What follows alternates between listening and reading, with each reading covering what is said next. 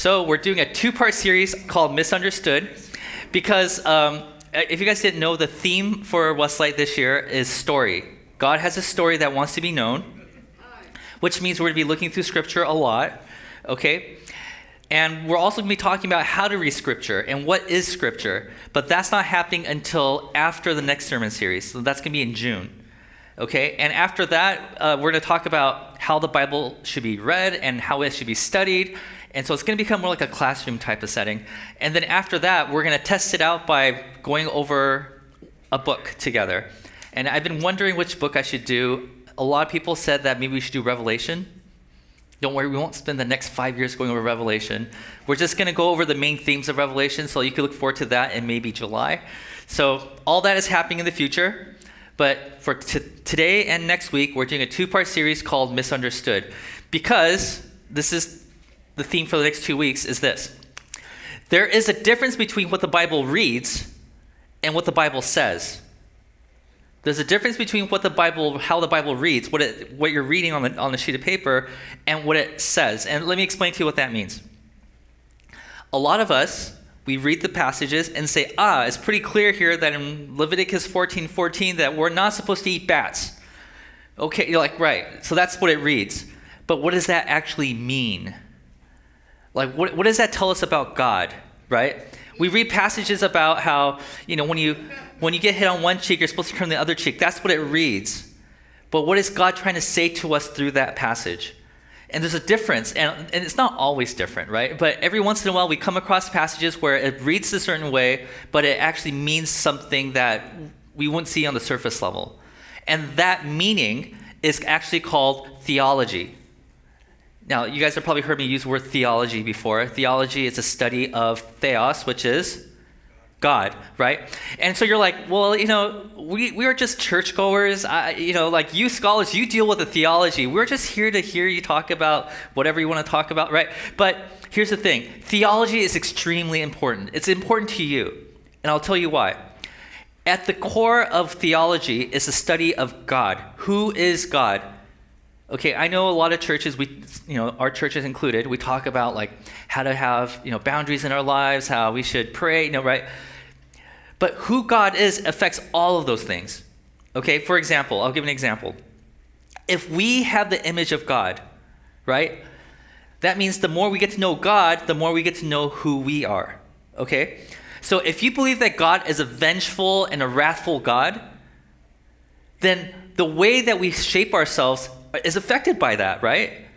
If God is the kind of God that says, You hit me, I'll strike you back, guess what? That's the kind of person we're going to become right? If we believe that God is a God that turns the other cheek and that he loves on people and forgives people and he's always generous, if we have that image inside of us, we need to become like that too. The more we become generous, the more we become loving, the more we're forgiving, the closer we are to God, right? So, this is why it's so important to study theology because theology tells us who our ideal is, who we're supposed to be becoming. The more we're growing in our faith, the less selfish we are. The more we're growing in our faith, the more generous we are. Like all those good things is all dependent on our theology. So, this is why it's so important to not just read the Bible for what it says, or you think what it says, or we think what it says, but to dig deep and find out what is it really trying to say. Okay? So, with that as like backdrop, okay, we're gonna I'm gonna share with you the, the roadmap for today because there's a lot of things happening. As you can see, I have some props here. And uh, for some of you, this might be review, but for the other of you guys, this might be brand new. So here's a roadmap for today.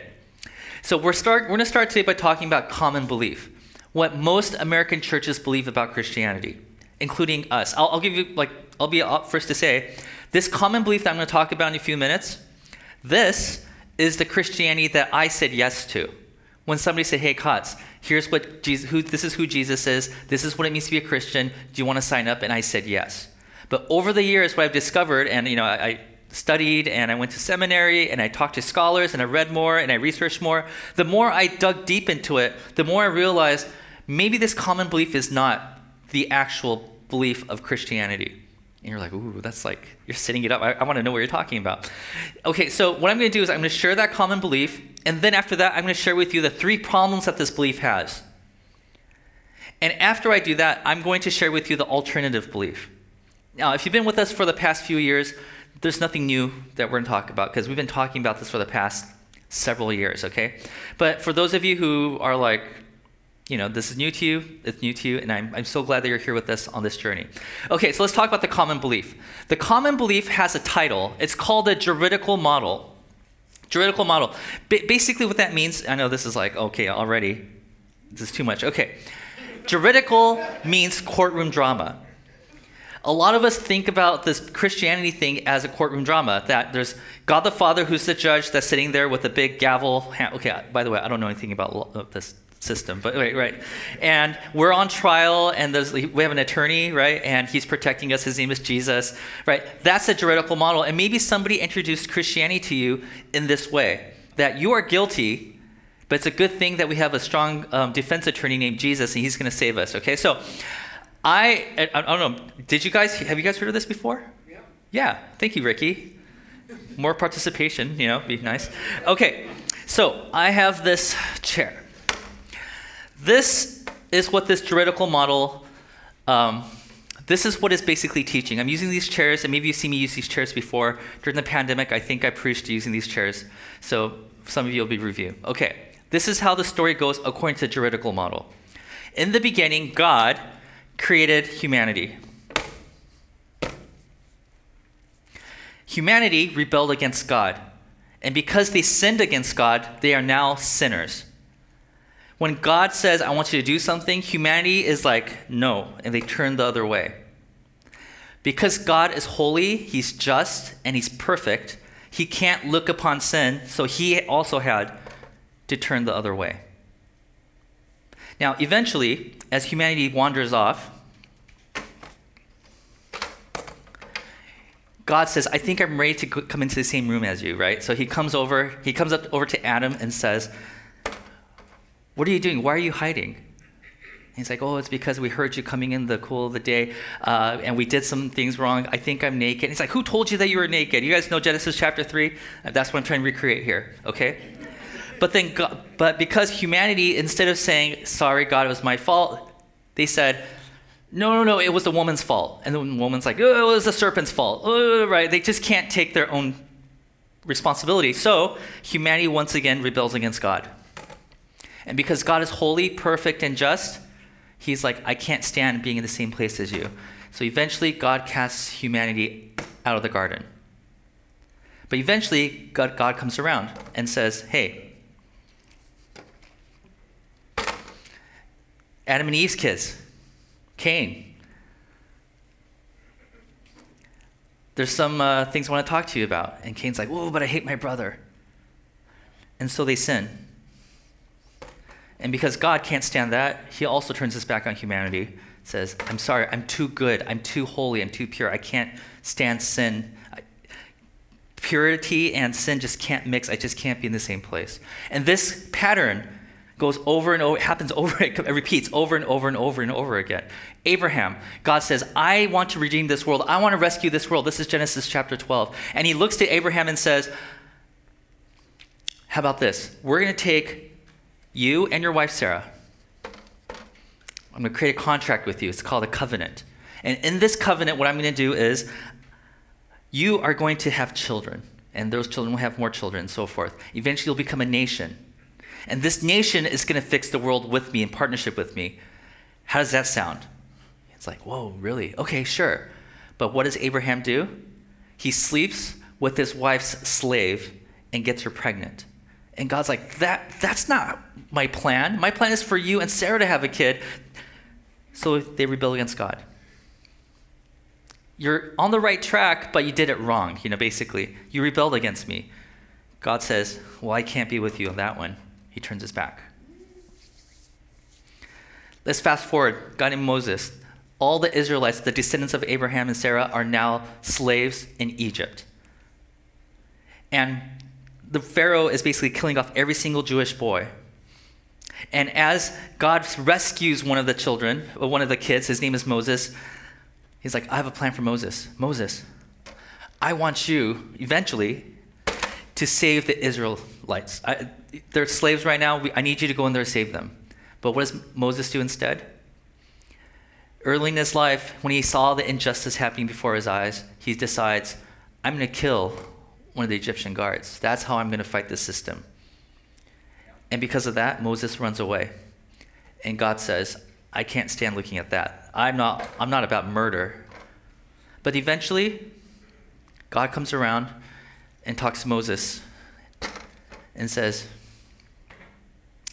I'm ready for another covenant. Let's make another contract. And then humanity turns their back on God. God turns their back on humanity, right? And this happens over and over and over again. We come to King David. He says, King David, you are going to be the person, you're the perfect king right now. From you, there's going to be a lineage of people that's eventually going to eventually come to the Messiah, Jesus. What does David do? David says, Sounds good, but I'm going to go on a stroll on the balcony and look at that lady taking a bath. He rebels against God. And after that, God says, I can't believe you did that. Can't be in the same room with you. I'm holy, I am just, I am pure, I cannot be with sin. And this story continues over and over and over and over again. Eventually, God has the ultimate contract. The ultimate contract is this humanity has rebelled against God, so what I'm going to do is I'm going to send my own son into this world, Jesus. But as Jesus is trying to reach out to humanity, what happens? Humanity crucifies Jesus on the cross. But it turns out this was God's plan all along. Because as he hung on the cross, this belief says that all of the sins from past, present, and future, all the rebellion of humanity, all the consequences that humanity was supposed to experience, is now upon Jesus hanging on the cross. And so, he is now the sinner. Jesus has become sin. And now the Father God is looking upon Jesus on the cross, just covered in sin.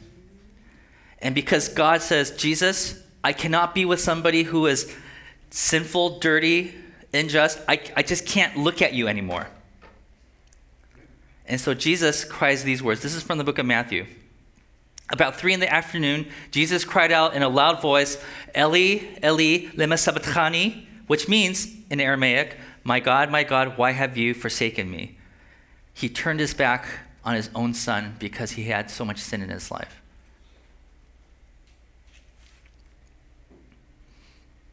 The core of this belief, this theology, this common theology that a lot of us believe in, it says this In his perfect holiness, the Father could not stand sin, so he turned away from Jesus.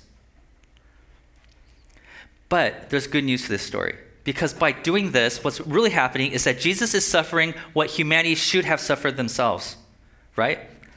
When we do something bad, we are separated from God, and Jesus, our defense attorney, is saying, I took the hit for you guys so that you don't have to experience it. And this is how the pitch, the pitch goes, okay? If you believe that Jesus has done this for you, that means that he has taken the fall for you also. So you don't have to experience the wrath of God. But if you choose to reject this gift that God has given you, then that wrath is still coming to you because that's you rejecting the gift. And the reason why this is called the, the juridical model is because there's this idea that there's a judge that's saying, Katz, you are guilty because you are a sinner. And I'm saying, hey, I have a great defense attorney, Jesus, come in here. And Jesus says, sorry, buddy, I can't lie for you.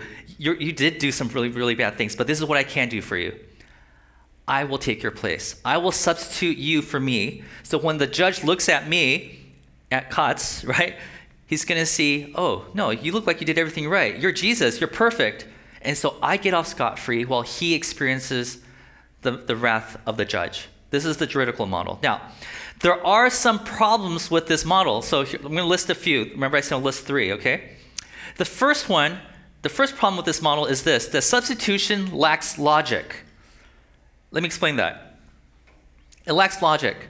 Let's just say my son Justin scratches my car. No, no, let's not do that. Let's just say the guy, no, no, no, I'll still use that, but a different, the scenario's a little different, because, okay. Let's just say Tommy down the street comes and scratches my car. And he comes up to me and says, Oh, Mr. Katz, I'm so sorry. I scratched your car. What can I do? And I'm so angry. I have so much fury and wrath. I'm going to be like, you know what? I would have slapped you. But it's okay. I did that to my son, so you're, you're off the hook. Okay, I'm just letting you know. I mean, this is what the logic is saying, right? Like, how does that make sense? And how is that loving? And it also implies that God has this wrath that he just doesn't know what to do with. Like he has no self control, right? And if you're wondering, where did this idea come from, the substitution idea come from? It comes from us about, comes about 500 years ago from this guy named John Calvin. This man was formerly an attorney, he was a lawyer, that eventually became a theologian. And when somebody asked him, How do I describe this Christian story? he used what he was familiar with. He used a juridical system and he explained it to everybody. And then he started a college called in, uh, in Europe, and then it spread really fast because education from his school was more affordable than the other schools. Okay, but it spread everywhere. So there's a lot of things in this in this model that seems a bit weird if you actually break it down, right? Like, why is a substitution? How does that solve anything? God is still angry, but He's angry with the Son instead of us. Like, how does that work, right? So, again, substitution lacks, lacks logic. The second mistake, the problem that we find in this model is this that God is controlled by anger. Can we control God? The answer should be no.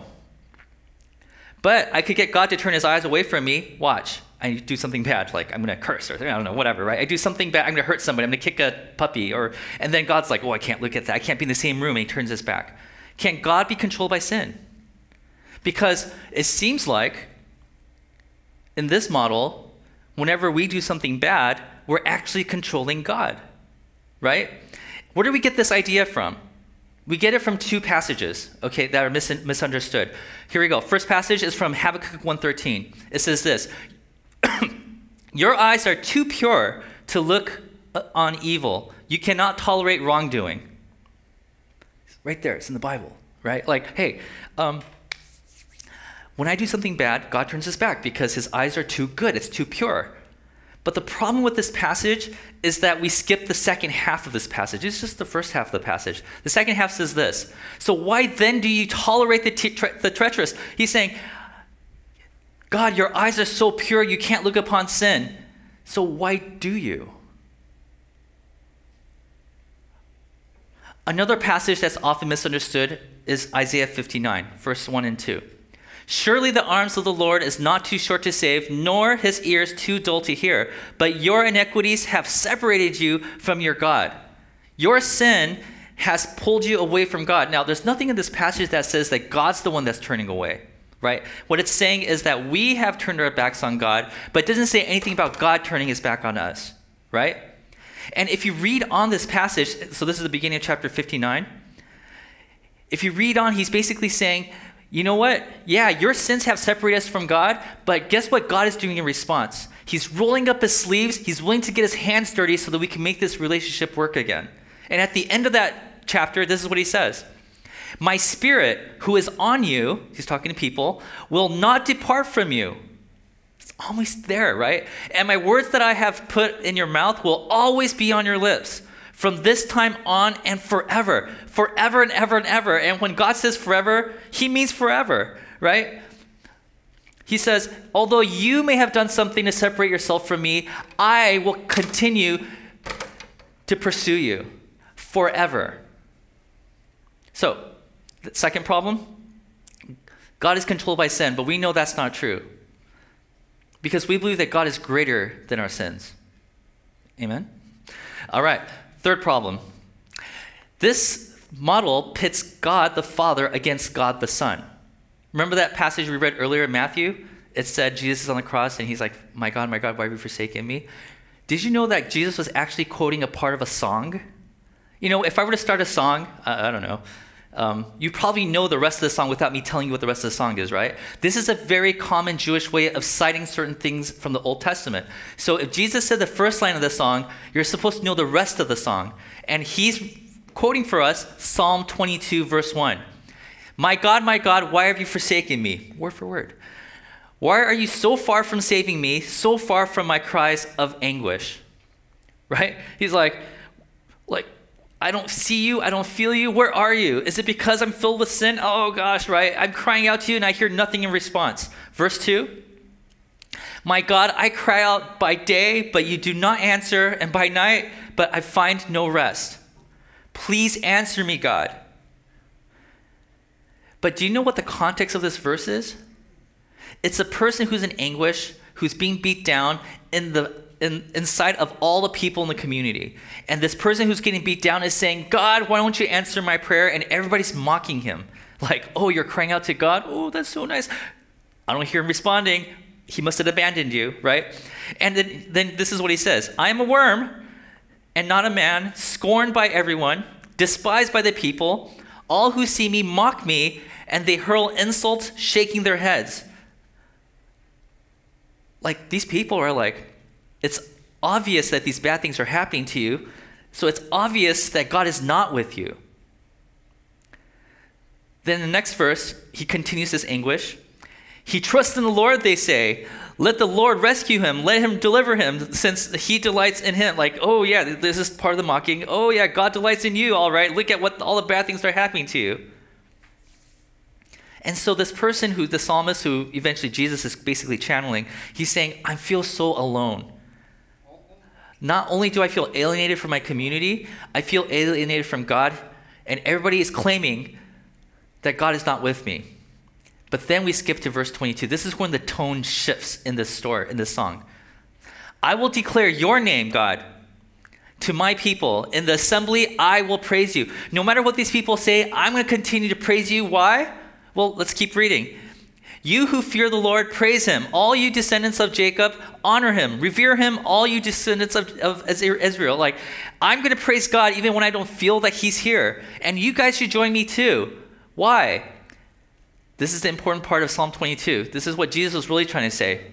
For he has not despised or scorned the suffering of the afflicted one. He has not hidden his face from him, but has listened to his cry for help. The summary of Psalm 22 is when everything bad is happening in my life, like Jesus is being crucified, it feels like, it seems like God has abandoned us. But we know that God is right here with us, right next to us, suffering along with us. He's listening to my cry. So, let's look at the three again. Substitution lacks logic. It does lack, lack logic, right? God is controlled by sin. We know that God's love is greater than sin. And this version of juridical model, uh, like the, the judge is looking at me and Jesus takes my place, so it becomes father versus son. It pits them against each other. Are they supposed to go against each other? Or are they supposed to work together in harmony, which we read a lot about in the Old Testament? And so we have to understand this story and in the way that was meant to be told, rather than just picking verses here and there and saying, oh, this verse says this, that verse says that. It's not saying that. That's what it reads, but that's not what it says. Theology is so important, right? So, God will not abandon you every time you mess up. Maybe there's been times in your life where you're like, I just did something that I promised God I would never do. I just did something that was just so wrong that I'm sure God has hidden his face from me because he's just like, ooh, I just can't look at that. It's like when I watch The Office and Michael, every I don't like the. Okay, I know a lot of people like The Office. I don't like it because he the sense of humor is one of those like, ooh, stop talking, please, because oh, oh, this you're just embarrassing yourself. I can't even look right. That's the image we have of God, with the juridical model. But what we learn the truth is is that God's love is always, always greater than our sin. So, let me share with you the other model. This model is called the therapeutic model. Therapeutic because if the first one was about like a courtroom drama, think of this like a hospital. And I'll explain to that, you what that means in a second. So in the beginning, God created humanity. He put his image in him, he loves them, right? And then humanity sins. He eats the fruit that he wasn't supposed to eat. Him and the woman, they both mess up, right? So what does God do? Because God is holy, He is pure, He is just. In, but love above all is the most important characteristic of God. He comes out into the garden. He doesn't turn his back on them. He comes looking for them, saying, What happened? Where are you? They start blaming each other. Eventually, Adam and Eve, they sin again. God comes looking for them again. There's a scene in the book of Genesis, chapter 3, where God expels them from the garden. But it's not because God can't stand being with humanity. It's because there's something called the tree of life in the middle of the garden that lets them live forever. But now humanity is cursed. God doesn't want them to live forever with that curse. So he says, Well, you know what you need to do is you need to leave the garden because the garden is the place where you will live forever with the curse that is given to you. Death is actually a gift in this case. Eventually, they have kids. Cain kills Seth. Oh, not Seth. Cain kills Abel. God doesn't turn his back on him. God comes to Abel, I mean, to Seth, to Cain, and says, Be careful. Sin is crouching at your door. But he does it anyways. Later on, there's Abraham. God says, I have a plan for humanity, Abraham. Uh, through you, we're going to create a whole nation that's going to save the world. But instead, he decides to sleep with his wife's slave. And because of that, she gets pregnant. They all rebel against God. But what does God do in response? He goes to the child that was born that wasn't supposed to be the part of God's plan, right? And he says, I'm so sorry this happened. I'm so sorry that Abraham and his family kicked you out of their tribe, and now you're in the middle of the desert and you, have, you don't know what to do. You don't know how you're going to survive. I promise you, I will take care of you while you're in the desert, and you will also become a great nation. He, God goes to, to Abraham and Sarah saying, How could you make that mistake? But he says, But don't worry, go outside, take a look at the, the stars, look at the sand on the seashore. That is how many offsprings you're going to have. My promise with you still stands. Moses kills an Egyptian guard.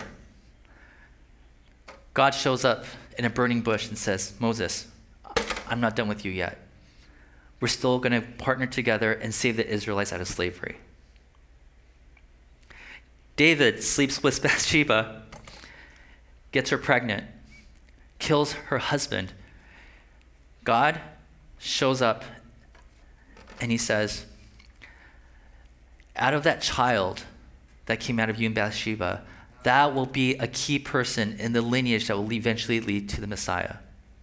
We go into the book of the prophets.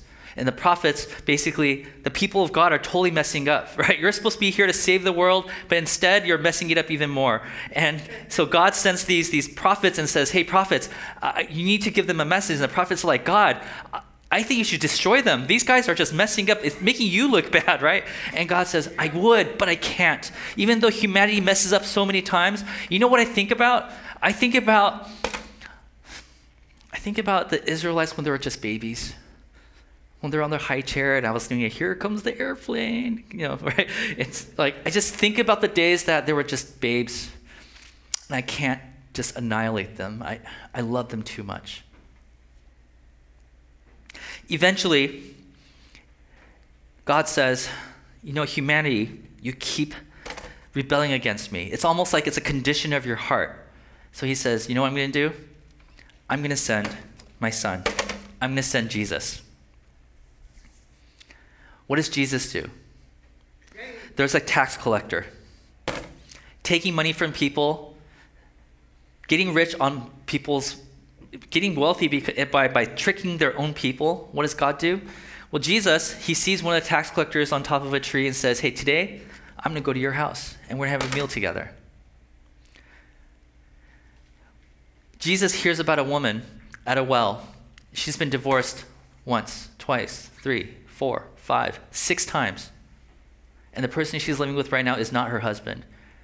In the book of John, chapter 4, it says, Jesus had to go through Samaria. He had to go talk to this woman. And not only does he, is he there just having the time just listening to her and talking with her, he says, I want to offer you something like a living water. I want to give you something called eternal life. He comes across a prostitute who's caught, uh, not prostitute, he, he was uh, a, a woman who's caught in the act of, of, of adultery and all the religious rulers are there saying, We want to stone her to death. Jesus stands between her and the religious leaders and says, If any of you have not sinned, you could be the first to throw the stone. Knowing very well that Jesus was the only one who had the right to stone her. And he says, No, you're, you're safe with me. You come across demon possessed people. Jesus, knowing that he's not supposed to touch them, he goes over there, touches them, and heals them. There's a foreigner, not their fault, but people don't like foreigners. Jesus shows up and says, You're part of my kingdom. He comes across cursed people, sick people. Jesus shows up. You're okay. I'm here to heal you. You are part of my family. Your sin is never greater than my love for you. And eventually, humanity kept on rebelling, and Jesus kept on reaching out to them, rebelling, reaching out. Eventually, all this rebelling led them to death. And Jesus said, You think you could, get away with me from death, right? I will go to the grave with you. So he hung on the cross and he died. This is a therapeutic model because deep down inside of this, this belief, this model, is that humanity has a disease. A disease that just makes our hearts, we just have this propensity to just rebel against what is good and what is God. And Jesus dies on the cross to become the great physician that could heal our hearts so that we, our hearts will be fixed to chase after the things that are of God. And then Jesus, on the third day, comes back to life again with the keys to Hades.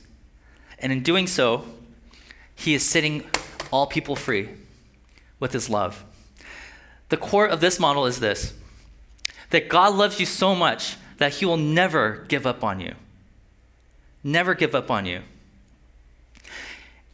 And not only that, God wants to heal us of our rebellion bounded hearts, right? He's like, I'm not just doing this because I'm a jealous God.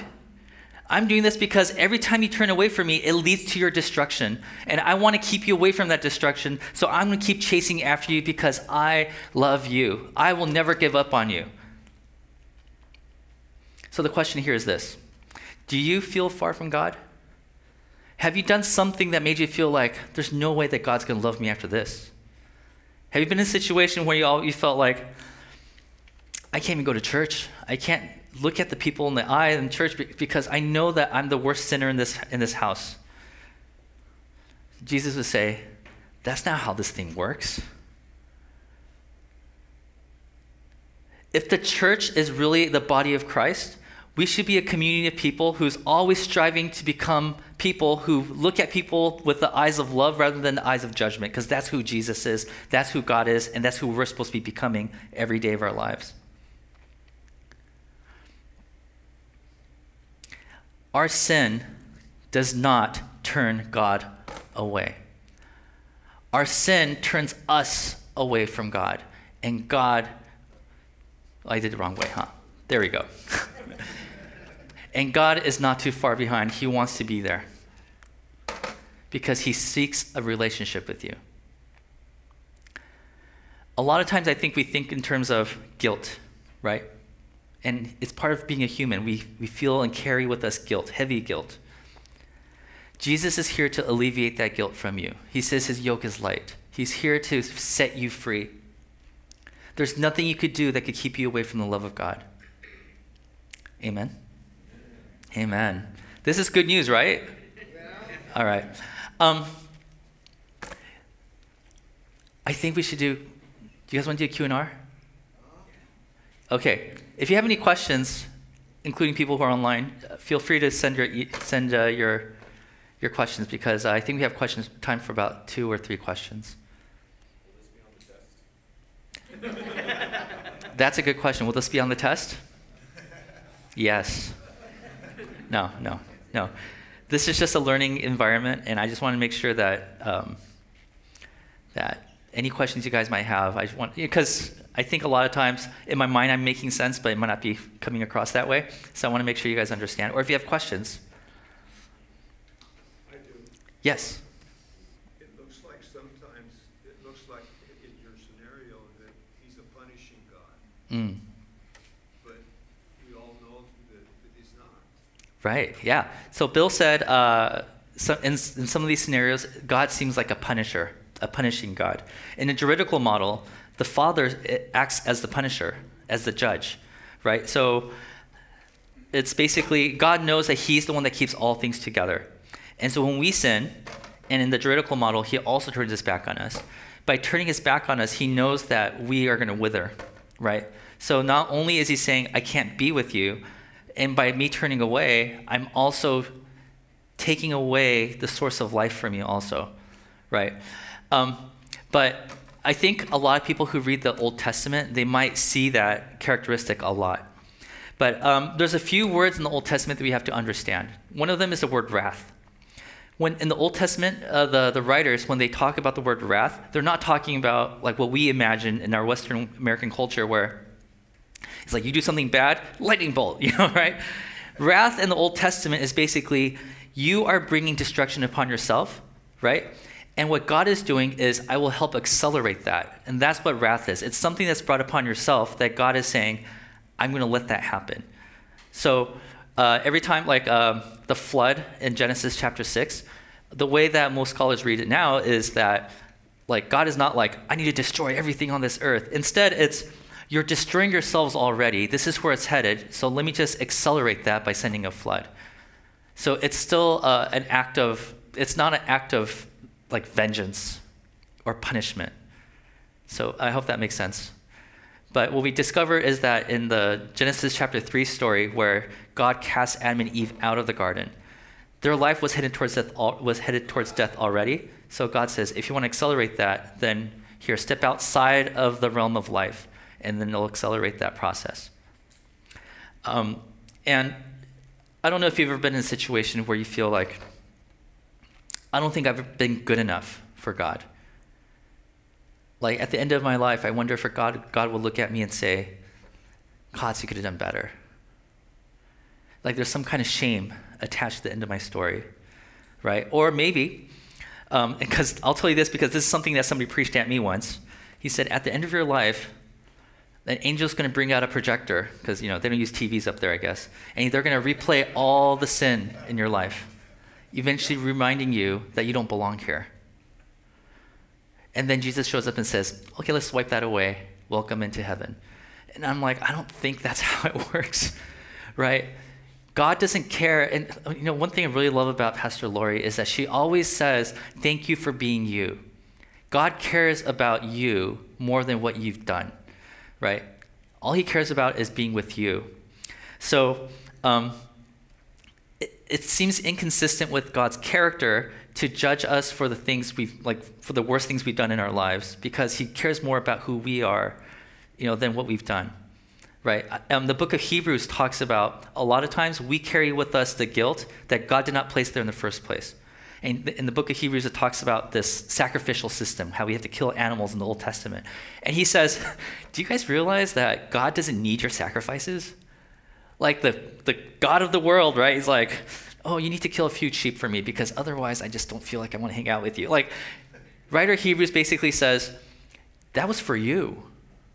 Like all the rituals in the Old Testament, that was for you because you can't let go of the guilt that you carry with you. God's always been okay with you, you know. So um, I think a lot of times when we read the Old Testament writers, we think in terms of God is wrathful, vengeful, angry, but mostly it's more of a reflection of us and the weight that we carry with us.